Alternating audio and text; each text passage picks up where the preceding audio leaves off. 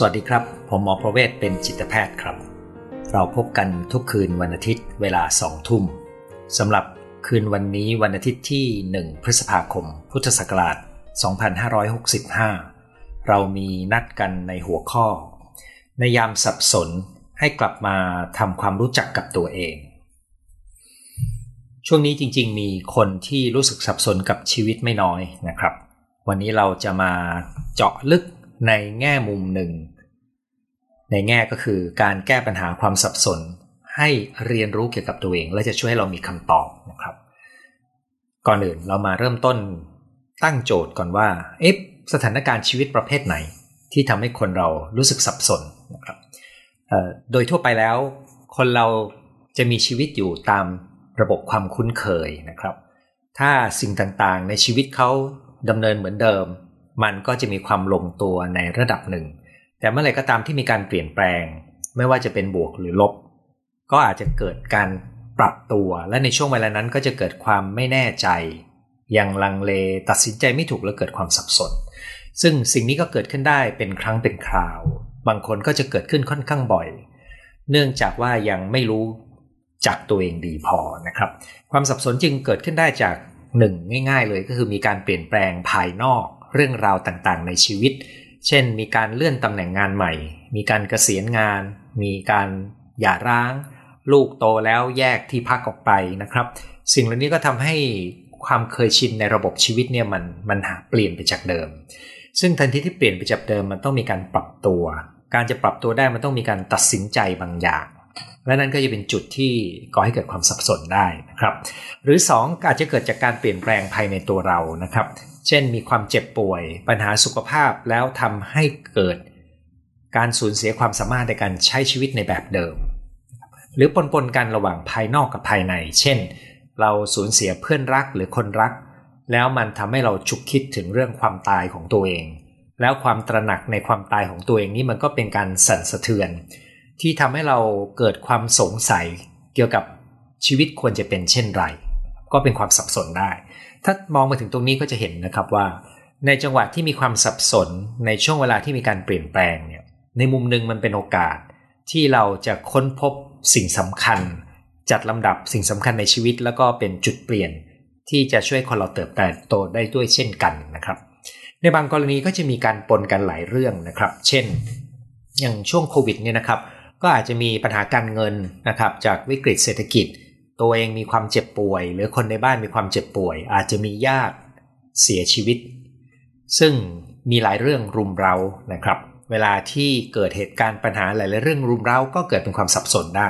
คือไม่รู้จะจัดการชีวิตยังไง เพราะมีโจทย์เต็มไปหมด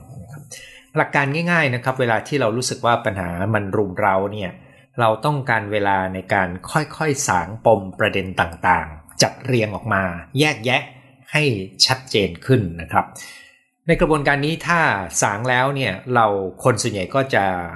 เข้าใจปัญหามากขึ้น แล้วก็ค่อยๆรู้ว่าจะต้องแก้อะไรก่อนหลังนะครับ แต่ส่วนใหญ่ในกระบวนการมองหาทำคำตอบเนี่ยเขามักจะมองหาคำตอบจากภายนอก ว่าจะทำอะไรได้บ้างค่อยควรจะทํำยังไงนะครับ ซึ่งเป็นคำถามที่มีคนมักจะส่งผมมาถามผมว่า ตอนนี้เขามีปัญหาแบบนี้จะให้ทํำยังไงนะครับ ผมไม่เคยตอบได้นะครับคำถามแบบนี้ เพราะว่า คำตอบที่สำคัญมันต้องมาจากการเข้าใจความต้องการของตัวเอง เข้าใจตัวเองที่ลึกไปกว่าการรู้ว่าเกิดอะไรขึ้นนะครับไอ้ตัวนี้เนี่ยคนไม่ค่อยไม่ค่อยตระหนักว่ามันคือส่วนผสมสำคัญของการจัดการ ในเวลาที่เรากำลังสับสนก็คือกลับมาค้นหาคำตอบจากภายในตัวเรา ซึ่งในวันนี้ก็จะเน้นเรื่องของการทำความรู้จักกับตัวเองนะครับ ผมมีโอกาสคุยกับสุภาพสตรีท่านหนึ่งอายุ 45 ปีนะครับเธอเคยเป็นดาวรุ่งขององค์กร ซึ่งเป็นองค์กรระหว่างประเทศ คือมีสาขาเป็นองค์กรภาคธุรกิจนะครับมีสาขาอยู่เป็นระดับ global นะครับเป็นระดับโลก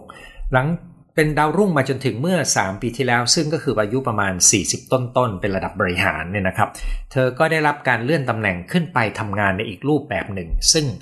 หลังจากที่อยู่ในตำแหน่งงานนี้มาประมาณ 3 ปีเนี่ย ในวันที่เธอติดต่อเพื่อมาพบผมเนี่ยนะครับ เธอก็ได้เล่าให้ฟังว่าเธอรู้สึกว่าความเชื่อมั่นในตัวเธอเนี่ยมันหายไปหมดรู้สึกดาวน์เธอใช้คำนี้นะครับ ก็เหมือนกับจิตตกนะครับ แล้วก็อยากจะเปลี่ยนงานแม้แต่จะยื่นใบสมัครงานเนี่ยก็ยังไม่กล้าเลย เพราะว่ากลัวว่าตัวเองจะไม่สามารถไปจัดการได้ทั้งนั้นที่เธอมีโปรไฟล์หรือมี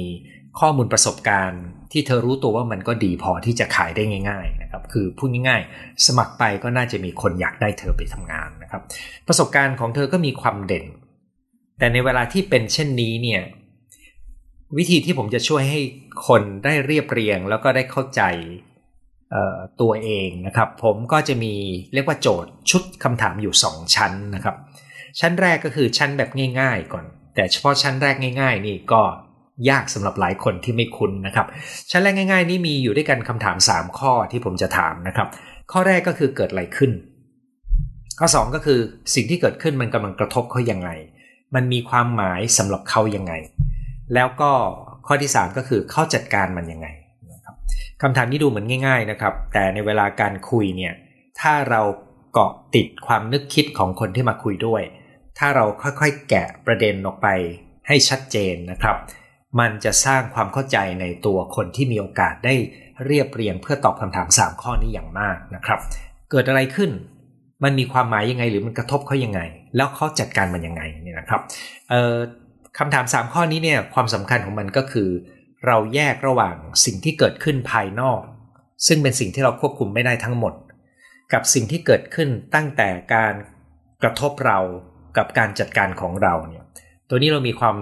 อำนาจในการควบคุมการจัดการมากกว่านะครับ แต่แน่นอนหลายคนไม่รู้ด้วยซ้ำว่าตัวเองจะจัดการมันยังไง เช่น ไม่รู้ว่าจะจัดการความนึกคิดและอารมณ์ความรู้สึกยังไงนะครับ พอเราแยกแบบนี้นะครับ สิ่งที่จะได้ประโยชน์มากๆก็คือ ถ้าเรารู้ว่ามีอะไรบางอย่างเกิดขึ้น โดยการกระทำของคนอื่น โดยการตัดสินใจของผู้บริหาร โดยการกระทำของเพื่อนร่วมงาน โดยใครก็ได้รอบตัวเรา นั่นเป็นเรื่องเรื่องหนึ่งที่เรามักจะควบคุมไม่ได้โดยตรงนะครับ แล้วมันแปลว่าอะไรสำหรับเรา มันกระทบเรายังไงเนี่ย อันนี้เป็นกระบวนการภายในใจของเรา ซึ่งคนส่วนใหญ่ไม่ได้เรียนรู้วิธีการจัดการกระบวนการภายในใจตัวเอง แล้วก็คนหลายคนก็จะเล่าปนๆกันนะครับ ระหว่างสิ่งที่เกิดขึ้นกับความรู้สึกของเขากับสิ่งที่เขาทำไป ราวกับมันเกาะกันเป็นก้อนนะครับก็จะช่วยเขาสางออกมาทีละประเด็นเรียงให้เขาเห็นนะครับ ซึ่งในหลักสูตรเวิร์กช็อปทั่วไปพื้นๆเลยเนี่ยเฉพาะขั้นตอนนี้นะครับ หลายคนจะได้ประโยชน์มากก็คือ แยกแยะสิ่งที่เกิดขึ้น ความรู้สึกที่เกิดขึ้น ความคิดที่เกิดขึ้นนะครับ ซึ่งก็คือมันกำลังกระทบเรายังไง แล้วก็สิ่งที่เราทำออกไปนะครับแค่นี้เราก็จะได้ข้อมูลนะครับที่จะสะท้อนความเป็นตัวเขาในการจัดการปัญหาที่เกิดขึ้นในชีวิตนะครับ แล้วก็หลายครั้งการคุยแค่นี้แบบง่าย ๆ ก็เพียงพอกับการที่จะทำให้คนที่กำลังสับสนเนี่ยชัดเจนขึ้น ซึ่ง หลักการของคำถามแค่นี้เนี่ยนะครับ ผมคิดว่าคนที่ทำหน้าที่ด้านการปรึกษา เพื่อนที่อยากจะรับฟังเพื่อนให้ดี หรือแม้แต่โค้ชที่ต้องการใช้พื้นที่ที่มีคนมาปรึกษาเนี่ยในแบบที่เราอยากจะให้เขาค้นเจอปัญหาด้วยตัวเองเนี่ยนะครับ ก็ 3 ข้อนี้เอาไปใช้ได้เลย แต่จะต้องเข้าใจรายละเอียดของแต่ละข้อเนี่ยนะครับ แต่บางครั้งเนี่ย การรับฟังการตั้งคำถาม แล้วก็สิ่งที่ผมทำอีกอย่างหนึ่งก็คือผมพยายามจะเชื่อม 3 ข้อนี้เนี่ยเข้ากับจุดหมายชีวิต ในฐานะที่เขาเป็นมนุษย์คนหนึ่งเขาตระหนักไหมว่าเขากำลังพยายามจะเดินไปไหนเนี่ยนะครับ ปลายทางของชีวิตที่เขาต้องการคืออะไร เพราะเวลาเราสับสนเนี่ยเราต้องรู้ว่าเรากำลังจะไปไหน เราถึงจะรู้ว่าเราจะเลี้ยวไปทางไหนเนี่ยนะครับนี่ก็เป็นชุดขั้นที่หนึ่งที่ที่ใช้แล้วผมก็มีโอกาสได้ถามสุภาพสตรีท่านนี้นะครับ หลังจากที่ผมถามไปสักพักหนึ่งผมก็ตระหนักว่าชุดนี้ชุดเดียวไม่พอ ผมต้องถามคำถามอีกชุดหนึ่งนะครับ ซึ่งคำถามอีกชุดหนึ่งนี้จะเป็นคำคำถามประเภทประสบการณ์ในอดีต ประสบการณ์ในอดีตโดยเฉพาะอย่างยิ่งประสบการณ์ในวัยเด็ก เพราะว่าประสบการณ์ในวัยเด็กนั้นจะกำหนดความเป็นตัวเรา แล้วก็จะมากำหนดวิธีการที่เราจัดการในในข้อคำถาม 3 ข้อแรกที่ผมพูดไปนะครับ โดยเฉพาะอย่างยิ่งมันกำลังกระทบเรายังไงเราทํำยังไงเนี่ย พวกนี้ถูกโปรแกรมมาตั้งแต่ประสบการณ์วัยเด็กนะครับนั้นในบางคนเนี่ยเราคุยแค่ 3 ข้อนี้ก็พอจะมีทางทางออกนะครับ แต่สำหรับท่านนี้เนี่ยผมตัดสินใจคุยในขั้นที่ 2 ก็คือถามประสบการณ์ในวัยเด็กของเขานะครับผมจะมาลองเล่าให้ฟังก่อนว่า 3 ข้อแรก ผมได้ข้อมูลอะไรมาได้บ้างแบบย่อๆ แล้วเดี๋ยวค่อยมาเล่าให้ฟังว่าผผมได้ข้อมูลอะไรจากวัยเด็ก แล้วทำให้เธอค้นพบคำตอบด้วยตัวเองได้ยังไง นะครับ ในในการถามคำถาม 3 ข้อแรกนะครับโดยรวมๆเพื่อความสั้นกระชับนะครับ จุดเริ่มต้นมันก็เริ่มต้นต้นจากการที่เธอย้ายมาตำแหน่งงานใหม่นะครับ ซึ่งเธอก็เข้าใจว่ามันเป็นการใช้จุดแข็งเดิมของเธอนะครับ คือคนที่เติบโตมาได้ขนาดนี้ยังไงไงมันก็ต้องมีต้นทุนหลายอย่างนะครับเขามีต้นทุนหลายอย่างที่เขาศูนย์ที่เขาไม่ได้ไม่ได้อยู่ในจุดที่เขาใช้จุดแข็งของเขาได้ แล้วทำให้เขาสูญเสียความเชื่อมั่นนะครับ จุดเปลี่ยนสำคัญก็คือ การที่เขามีเพื่อนร่วมงานที่อยู่ในระดับเดียวกันเนี่ยที่คอยขัดขาแล้วก็ให้รายเขากับผู้บริหาร แล้วก็ปรากฏว่าเขาเข้าเจ้านายเก่งมากนะครับ คู่แข่งของเขาเนี่ยนะครับจริงๆ สุภาพสตรีท่านนี้ไม่ได้รู้สึกเป็นคู่แข่งด้วยนะครับ เธอก็พยายามทำงานของเธอนะครับ แต่เธอมีเพื่อนร่วมงานที่ ขัดแข้งขัดขาแล้วก็ให้ร้ายแล้วก็ทำให้ภาพลักษณ์ของเธอเนี่ยเสียหายในที่ประชุมอยู่เป็นประจำ ซึ่งเธอก็ไม่สามารถควบคุมอารมณ์ตัวเองได้ ในการจัดการตอบคำถามต่างๆ ที่ถูกท้าทายนะครับ หลังจากดำเนินเรื่องอย่างนี้ไปไม่นาน คนที่อยู่ระดับเดียวกัน ซึ่งเป็นคู่แข่งก็ได้รับเลื่อนตำแหน่งสูงไปกว่าเธอนะครับ ซึ่งเธอก็หยิบเอาเรื่องนี้ไปปรึกษากับโค้ชนะครับทางด้านการนักบริหารเลยเป็นเขาใช้คำว่า executive coach นะครับซึ่งเป็นเพื่อนของเธอด้วยนะครับโค้ชก็ คุยแล้วก็ ให้คำข้อคิดอันหนึ่งว่า เธอเนี่ยขาด corporate smart นะครับขาด corporate smart หมายถึงความความฉลาดในเรื่ององค์กรนะครับ ซึ่งเธอรู้สึกว่าคำคำนี้มันทำให้เธอยิ่งรู้สึกแย่กับตัวเอง เพราะมือนเหมือนกับ เธอไม่มีความสามารถ ในการที่เธอจะทำงานอยู่ในองค์กรนะครับ แล้วมันทำให้ดูเหมือนว่าถ้าเธอจะเติบโตต่อ เธอก็ไม่มีอนาคตเธอจะย้ายไปอยู่ที่อื่น มันก็ยังเป็นคอร์ปอเรทคือยังเป็นองค์กรอยู่ดีคำพูดนี้ด้วยเจตนาดีของโค้ชท่านนั้นกลับกลายเป็นการทำลายขวัญของเธอให้มากขึ้นนะครับ ซึ่งในครั้งแรกที่ผมคุยกับเธอเนี่ย ผมก็ชี้ให้เห็นชัดมากว่า การสรุปว่าเป็นคอขาด corporate smart คือขาดปัญญาหรือความฉลาดในองค์กรเนี่ย เป็นคำที่เอาจากโจทย์ข้อหนึ่งซึ่งเกิดขึ้นจริงกลายเป็นสรุปปัญหาให้มันใหญ่ขึ้นโดยไม่ตั้งใจ ก็คือเอาคำเท่ๆเนี่ยมาตีตราว่าคุณขาดสิ่งนี้นะนะครับเพราะคำคำนี้มันดูใหญ่กว่าโจทย์ที่เธอเจอนะครับ ผมสรุปง่ายๆเลยครับว่า คุณไม่ถนัดในการเจอกับคนที่เล่นการเมืองในองค์กรเขาแทงคุณข้างหลัง และคนคนนี้ก็ไม่ดีด้วยครับ ซึ่งโจทย์เวลาที่เราพูดสองสิ่งมันต่างกันใช่ไหมครับ ถ้าพูดระหว่างว่าคุณขาด corporate smart ขาดความฉลาดในการทำงานในองค์กรกับอ๋อปัญหาครั้งนี้ผมฟังดูแล้วเหมือนกับว่า คุณไม่ถนัดในการจัดการกับคนที่เจ้าเล่ห์และแทงคุณข้างหลัง โจทย์ต่างกันนะครับแต่ดังนั้นมันก็เป็นการวางประเด็นขึ้นมาใหม่นะครับ และจุดนี้ก็เป็นจุดที่ ถ้าคุณมองแบบนี้คุณก็อาจจะรู้สึกว่าเออผู้หญิงคนนี้น่าเห็นใจนะ แล้วก็ถ้าเธอเพียงแต่ย้ายไปที่ทำงานอื่น หรือ หลุดออกจากที่ที่ผู้บริหารก็หูเบาเชื่อคนให้ร้ายนะครับ แล้วก็หลุดจากองค์กรที่ไม่มีการบริหารแบบธรรมพิบาลเนี่ยปัญหาของเธอน่าจะจบลงใช่ไหมครับ แต่ผมไม่ได้หยุดตรงนี้นะครับ ผมตามต่อไปที่ชีวิตวัยเด็กของเธอครับ เวลาที่ผมจะถามประสบการณ์วัยเด็กของคนนะครับ ผมก็จะถามง่าย ๆ ครับว่า เออ มีพี่น้องกี่คนเป็นลูกคนที่เท่าไหร่นะครับ คุณพ่อคุณแม่อายุเท่าไหร่ อายุระหว่างพี่คนโตคนที่สองคนที่สามเป็นผู้ชายผู้หญิงอายุห่างกันเท่าไหร่นี่นะครับ ความสัมพันธ์ระหว่างเขากับพ่อแม่เป็นยังไงนะครับ ประสบการณ์ของเขาที่เติบโตมาในบ้านหลังนั้นเป็นยังไงบ้างคำถามประมาณนี้นะครับ แต่ว่าไม่ได้ถามเป็นชุดนะครับค่อยๆแกะค่อยๆทำให้เธอปฏิติดประต่อภาพขึ้นมา ซึ่งในกรณีนี้เนี่ยข้อมูลที่ได้จากเธอก็คือ เธอมีพี่อยู่ 8 คน เธอเป็นลูกคนที่ 9 ซึ่งเป็นลูกหลง นั้นตอนที่เธอคลอดออกมาเนี่ยพ่ออายุมากแล้ว แล้วพ่อก็จะใจดียังไงก็ได้เนี่ยนะครับ แต่แม่นี่ดุมากนะครับ แล้วแม่ก็เสียชีวิตตอนเธออายุ 12 ปีในชั้นม .6 ขณะที่พี่ 8 คนของเธอเนี่ยประมาณครึ่งหนึ่งก็ดุเหมือนกันนะครับดังนั้นเธอก็เริ่มจำได้ว่าตั้งแต่เด็กมาเนี่ยเธอมีคนหลายคนมากที่คอยดุเธอ และคอยบอกให้ทำโน่นทำนี่นะครับเธอใช้คำว่าอย่างน้อย4ี่ห้าคน ซึ่งเธอบอกว่าความทรงจำอันนี้มันหายไปจาก การรับรู้คือเธอลืมไปแล้วเนี่ยนะครับ แต่พอค่อยๆถามเธอก็เริ่มค่อยๆไล่ได้ว่าอ๋อจริงละเธอจำได้ว่าเธอต้องคอยดูอารมณ์ของแม่ และต้องคอยปรับตัวกับพี่ๆนะครับ แต่ก็มีความสุขนะ ในตอนที่ได้กินข้าวร่วมกันได้คุยเล่นสนุกกัน ดังนั้นภาพครอบครัวนี้ก็คือครอบครัวที่มีพี่น้องหลายคนใช่ไหมครับ เป็นลูกคนเล็กที่มีคนคอยบอกให้ทำอะไร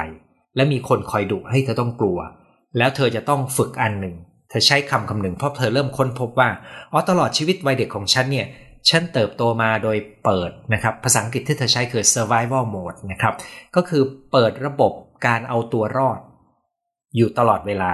เพราะมีแต่คนคอยมองเธอ คือมีสายตามองเธออยู่ตลอดเวลาเนี่ยนะครับ แล้วเธอเติบโตได้ตอนไหน ในเมื่อเธอโตมาเป็นลักษณะที่กลายเป็นเด็กลูกคนเล็กที่มีพี่เยอะไปหมดเลยมาครอบอยู่นี่นะครับ เนื่องจากเธอเป็นเด็กฉลาดครับ เธอก็เรียนเก่งแล้วก็ไปได้ทุนไปเรียนต่อในต่างประเทศหนึ่งปีในชั้นมัธยมปลายนะครับ แล้วก็เป็นช่วงเวลาที่เธอได้ทำอะไรของตัวเอง ไปประเทศมหาอำนาจมีวัฒนธรรมที่เน้นความเป็นปัจเจกกล้าคิดกล้าทำนั้นเธอก็เข้าใจว่า เธอเนี่ยเริ่มพัฒนาความเป็นตัวเองขึ้นมาในเชิงทักษะ การสื่อสารการกล้าตัดสินใจเนี่ยมาจากช่วงเวลาที่เธอมีอิสระจากบ้านหลังนั้น แต่บ้านหลังนั้นก็ได้วางรากฐานทางอารมณ์ความรู้สึกให้เธอ ในแง่ของความใกล้ชิดเป็นครอบครัว การเป็นน้องเล็กนะครับ การมีพี่ที่คอยมาบอกนะครับ มันเป็นตัวที่เป็นต้นทุนในตัวเธอ ฝังอยู่เป็นส่วนหนึ่งในตัวเธอนะครับในระหว่างที่คุยเธอก็จะเริ่มปฏิติดประต่อและเข้าใจได้ว่า อะไรทำให้เธอเติบโตได้จนเป็นดาวขององค์กรในตำแหน่งงานในช่วง 10 กว่าปีแรก เพราะ 10 กว่าปีแรกเนี่ยงานที่เธอทำเป็นงานที่มีทีมงานขนาดไม่ใหญ่ ทีมงานนี้ทำหน้าที่ประสานหน่วยงานทั่วหลายสาขาหลายประเทศ แล้วก็ประสานความคิดแล้วก็ขับเคลื่อนนะครับ ซึ่งแน่นอนนะครับ เวลาที่คุณทุนทำงานเชิงประสาน ซึ่งคุณไม่มีอำนาจโดยตรงเนี่ย คุณต้องการทักษะชุดหนึ่งนะครับ ซึ่งคนที่เป็นผู้บริหารมีอำนาจจะทำไม่เป็นนะครับ แต่คนที่ประสานที่รู้วิธีการเข้าคน และรู้วิธีการเชื่อมความคิด จะทำเก่งนั้นคนที่โตมาจากบ้านที่มีคนอยู่เยอะ ก็จะถูกฝึกปรือตลอดชีวิตของเขามาเนี่ยนะครับ เธอก็เลยเข้าใจว่าอ๋อที่เธอทำงานตรงนั้นมันเก่ง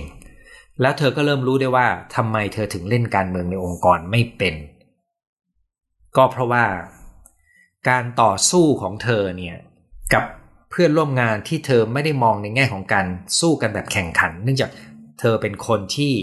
ประนีประนอมและอยู่ได้กับคนอื่นนะครับ เธอจึงไม่ถนัดในการทำงานที่มีเล่ห์เหลี่ยมทางการเมืองในองค์กรนะครับ ข้อมูลเหล่านี้นะครับ มันทำให้เกิดคำตอบขึ้นมาได้เอง ว่าเธอจะทำไงต่อกับเรื่องของงานนะครับ ซึ่งการปฏิติประต่อนี้เนี่ย ถ้าคุณสังเกตที่ผมเล่านะครับ ผมไม่ได้เป็นคนบอกว่ามันเกิดอะไรขึ้นแล้วทำให้เธอเป็นอย่างนี้นะครับ แต่ขณะที่เธอเรียบเรียง แล้วผมช่วยเตือนช่วยสรุปภาพ แล้วก็ช่วยต่อรูโหวบางส่วนมันช่วยกันต่อจิ๊กซอไปด้วยกันเนี่ยนะครับ เธอก็หยิบเอาก้อนใหญ่ที่สำคัญที่มีอยู่ในความทรงจำและความตระหนักรู้ของเธอ เอามาวางให้เลยว่าฉันเข้าใจแล้วนะครับแล้วเธอก็เริ่มพรั่งพรูในความนึกคิดที่เธอปฏิประต่อภาพนั้นได้ ด้วยตัวเองไม่ใช่ตัวผมนะครับนั้นเวลาที่ปฏิประต่อจนเข้าใจตัวเอง ในรู้จักตัวเองจากประสบการณ์ทางอารมณ์ในวัยเด็กนะครับ ก็มีข้อค้นพบว่าแล้วยังไงต่อต่อจากนี้ใช่ไหมครับ มันจะเป็นทางเลือกที่ชัดเจนขึ้น ซึ่งผมก็ช่วยวางโครงให้เธอคร่าวๆ แต่เธอจะเป็นคนเลือกนะครับ โครงคร่าวๆก็คือหนึ่งถ้าเธออยู่ในตำแหน่งเดิมเนี่ยมันมีข้อดีข้อเสียยังไง เนื่องจากตำแหน่งเดิมจริง ๆ มันก็เป็นงานที่ต้องประสานงานแต่ มันเป็นตำแหน่งที่ต้องมีความรู้ลึกในเชิงเทคนิค ซึ่งเธอไม่ถนัดนะครับ หรือเธอจะขอย้ายไปอยู่ในภายในองค์กรเดิม แต่ว่าเป็นที่ที่เธอรู้ว่าเธอจะใช้จุดแข็งของเธอได้ดีขึ้น หรือถ้าเธอจะย้ายองค์กรใหม่นะครับ เช่นสมัครงานไปในงานตำแหน่งอื่นเนี่ยเธอก็ต้องรู้ว่าสิ่งแวดล้อมแบบไหนที่เราจะเปล่งศักยภาพได้ดีที่สุด และสิ่งแวดล้อมแบบไหนที่เราจะไม่ถนัดเลย สิ่งแวดล้อมแบบไหนที่เธอจะเปล่งศักยภาพได้ ก็ทีมงานไม่ต้องใหญ่ทำงานเป็นพี่เป็นน้อง เน้นการประสานงานกัน แล้วก็ถ้าเป็นไปได้ก็คืออันนี้ผมเติมเองนะครับ ก็คือเรารายงานตรงกับผู้บริหาร สูงสุด เพราะว่ามันเป็นการทำงานทางความคิดและมีผู้ใหญ่ช่วยอนุมัติช่วยผลักดันขับเคลื่อนนะครับ ตัวนี้อาจจะเป็นสิ่งแวดล้อมที่เหมาะกับคนที่มีประวัติความเป็นมาแบบเธอนะครับ ถามว่าเธอจะทำงานอย่างอื่นได้ไหมก็ได้นะครับ แต่ว่าเธอต้องมีเวลาบ่มเพาะความสามารถที่แตกต่างเหมือนต้องไปฝึกปรือฝีมือมาให้เหมาะกับสิ่งแวดล้อมแบบใหม่นะ โดยทั่วไปเวลาองค์กรจะยกระดับคนจากระดับหนึ่งไปอีกระดับหนึ่งเนี่ยเอ่อมันมีสูตรสำเร็จทางการบริหารก็คือกฎอันหนึ่งก็คือคนมักจะถูกเลื่อนตำแหน่งไปเรื่อยๆ จนไปถึงจุดที่เขาไม่มีประสิทธิภาพไม่มีความสามารถในการทำงานดังนั้นการที่คนคนหนึ่งทำงานได้ดีณจุดหนึ่ง ไม่ได้แปลว่าเขาจะทำงานได้ดีในจุดถัดไปที่โตขึ้นนะครับ ถ้าเรามีความเข้าใจในบุคลิก ความเป็นตัวคนคนนั้น ถ้าเป็นกรณีนี้ก็คือ ความเป็นตัวเรา เราก็จะสามารถจัดการได้ดีขึ้นนะครับขณะเดียวกันสิ่งแวดล้อมแบบไหนที่สุภาพสตรีท่านนี้น่าจะไม่ถนัด ตัวอย่างนี้ก็ชัดมากนะครับว่า สิ่งแวดล้อมที่มีการเมือง มีการขัดแข้งขัดขา มีการแทงข้างหลัง ซึ่งมักจะเกิดขึ้นในองค์กรที่มีโครงสร้างที่มีลำดับชั้น องค์กรที่มีขนาดใหญ่องค์กรที่มีการรวมศูนย์นะครับ สิ่งเหล่านี้ล้วนแล้วแต่จะมีคนเหล่านั้นครับ ดังนั้นมันก็จะทำให้ความเข้าใจตัวเธอเนี่ยมองเห็นทางเลือกในชีวิต และทันทีที่เรารู้จักตัวเอง แล้วเราเข้าใจแล้วล่ะว่าทำไมเราถึงรู้สึกแย่ในช่วงหลัง กรณีของเธอนะครับ และทำไมเราถึงรู้สึกสนุกมากกับงานในช่วงแรก ความเข้าใจนี้จะทำให้ความสับสนภายในหายไป ส่วนการจัดการภายนอกมันตามมาทีหลังครับ การจัดการภายนอกจะตามมาก็แต่ว่าตกลงเราจะอยู่ที่เก่า หรือเราจะเตรียมย้าย และการย้ายนี้เนี่ยเราจะย้ายเราจะต้องรู้ว่าเราจะไปอยู่ในสิ่งแวดล้อมแบบไหนถึงจะดีนะครับ ซึ่งในคนทำงานที่รู้จักตัวเองเนี่ยเวลาไปสัมภาษณ์งานนะครับ เราไม่ใช่รอให้ผู้ที่จะเลือกเราเนี่ยเป็นคนเลือกเรานะครับ ไม่ใช่บริษัทจะมาเลือกเรานะครับ เราก็ต้องเลือกหน่วยงานที่เราจะไปอยู่นั้นเราสามารถถามถึงรายละเอียดที่ทำให้เราเข้าใจวัฒนธรรมการทำงาน ได้นะครับหรืออาจจะหาข้อมูลประกอบเพื่อให้รู้ว่า องค์กรนั้นจะมีเงื่อนไขที่เหมาะกับเราไหมนะครับแต่ถ้าคุณคิดว่าคุณเป็นคนทำงานมืออาชีพ เป็นผู้บริหารมืออาชีพจะไปอยู่ที่ไหนก็ได้นั่นก็เป็นเรื่องของคุณนะครับ แต่ประสบการณ์ชีวิตของผมก็คือ ผมเลือกที่จะไปอยู่ที่ไหนดีกว่าปล่อยให้คนอื่นเลือกให้ เพราะว่าอย่างน้อยเราก็ควบคุมชีวิตเราได้มากกว่านะครับนั้นโดยสรุปนะครับ แม้ว่าผมจะหยิบเอาตัวอย่างของสุภาพสตรีมาเพียงท่านเดียว แต่สาระสำคัญที่คุยกันในวันนี้ก็คือ ในช่วงเวลาที่เรารู้สึกสับสนเนี่ย ขอให้ตระหนักว่ามันคือโอกาสที่เราจะได้หันมาทำความรู้จักกับตัวเองให้มากขึ้น ซึ่งกระบวนการทำความรู้จักกับตัวเองนี้เนี่ย ถ้าทำให้ดีนะครับ มันจะเป็นต้นทุนสำหรับการเดินทางต่อไปอีกหลายก้าวของเรานะครับ เราจริงจำเป็นที่จะต้องให้เวลากับการทำความรู้จักตัวเอง ซึ่งผมได้แนะนำไว้เป็น 2 ขั้นนะครับ ขั้นแรกก็คือการทบทวนว่ามันเกิดอะไรขึ้น สิ่งที่เกิดขึ้นนี่มันกระทบเรายังไง เรารู้สึกยังไง เราคิดยังไงกับมันนะครับ แล้วเราทำอะไรออกไปในการจัดการ เฉพาะ 3 ข้อนี้ขอให้ค่อยๆคคิดนะครับ แล้วถ้าคุณเป็นเพื่อนที่อยากฟังเพื่อน ขอให้ค่อยๆ ฟังและถาม ให้เขาได้เรียบเรียงความนึกคิด จากนั้นนะครับ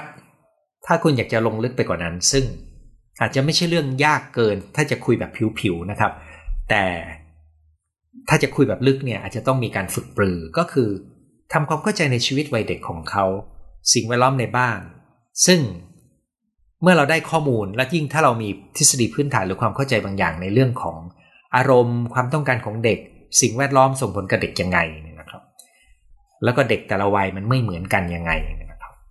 คุณก็จะสามารถใช้คำถามในวัยเด็กเนี่ยมาเชื่อมต่อได้นะครับ เพียงแต่คำถามสำหรับการสำรวจชีวิตในวัยเด็กเนี่ยโดยทั่วไปคนส่วนใหญ่ไม่เคยถามกันนะครับ มันต้องมีประตูเปิดเข้าไปครับ ซึ่งเรื่องของประตูเปิดนี้เนี่ยเอ่อมันมีวิธีของมันนะครับ แต่ว่าผมกลัวว่าเนื้อมันจะมีความซับซ้อนเกินไป ขออนุญาตตัดให้รู้ว่ามันมีวิธีเปิดประตูจาก 3 ข้อแรกที่เป็นเรื่องง่ายๆในเปิดในปัจจุบันเนี่ย ไปสู่ประสบการณ์ทางอารมณ์ในวัยเด็ก แล้วก็อาจจะเชื่อมต่อเข้ากับความทรงจำต่างๆ ในวัยเด็กได้ด้วยนะครับ ทั้งหมดนี้จึงเป็นกระบวนการจัดการความสับสน ซึ่งมักจะเกิดจากการเปลี่ยนแปลงภายนอกก็ได้ ภายในก็ได้ ส่วนใหญ่จะต้องมีเหตุการณ์ภายนอกด้วยนะครับ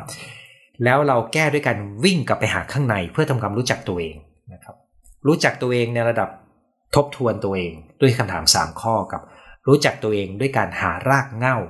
นะครับ กลับไปที่ ประสบการณ์ทางอารมณ์ในวัยเด็ก ถ้าเราเชื่อมต่อกับตัวเองได้ ในวัยเด็กในตอนนั้นนะครับ เราจะมีความชัดเจนมากขึ้น และจะทำให้เราย้อนกลับมาคิดคำตอบได้ง่ายและชัดเจนขึ้นครับ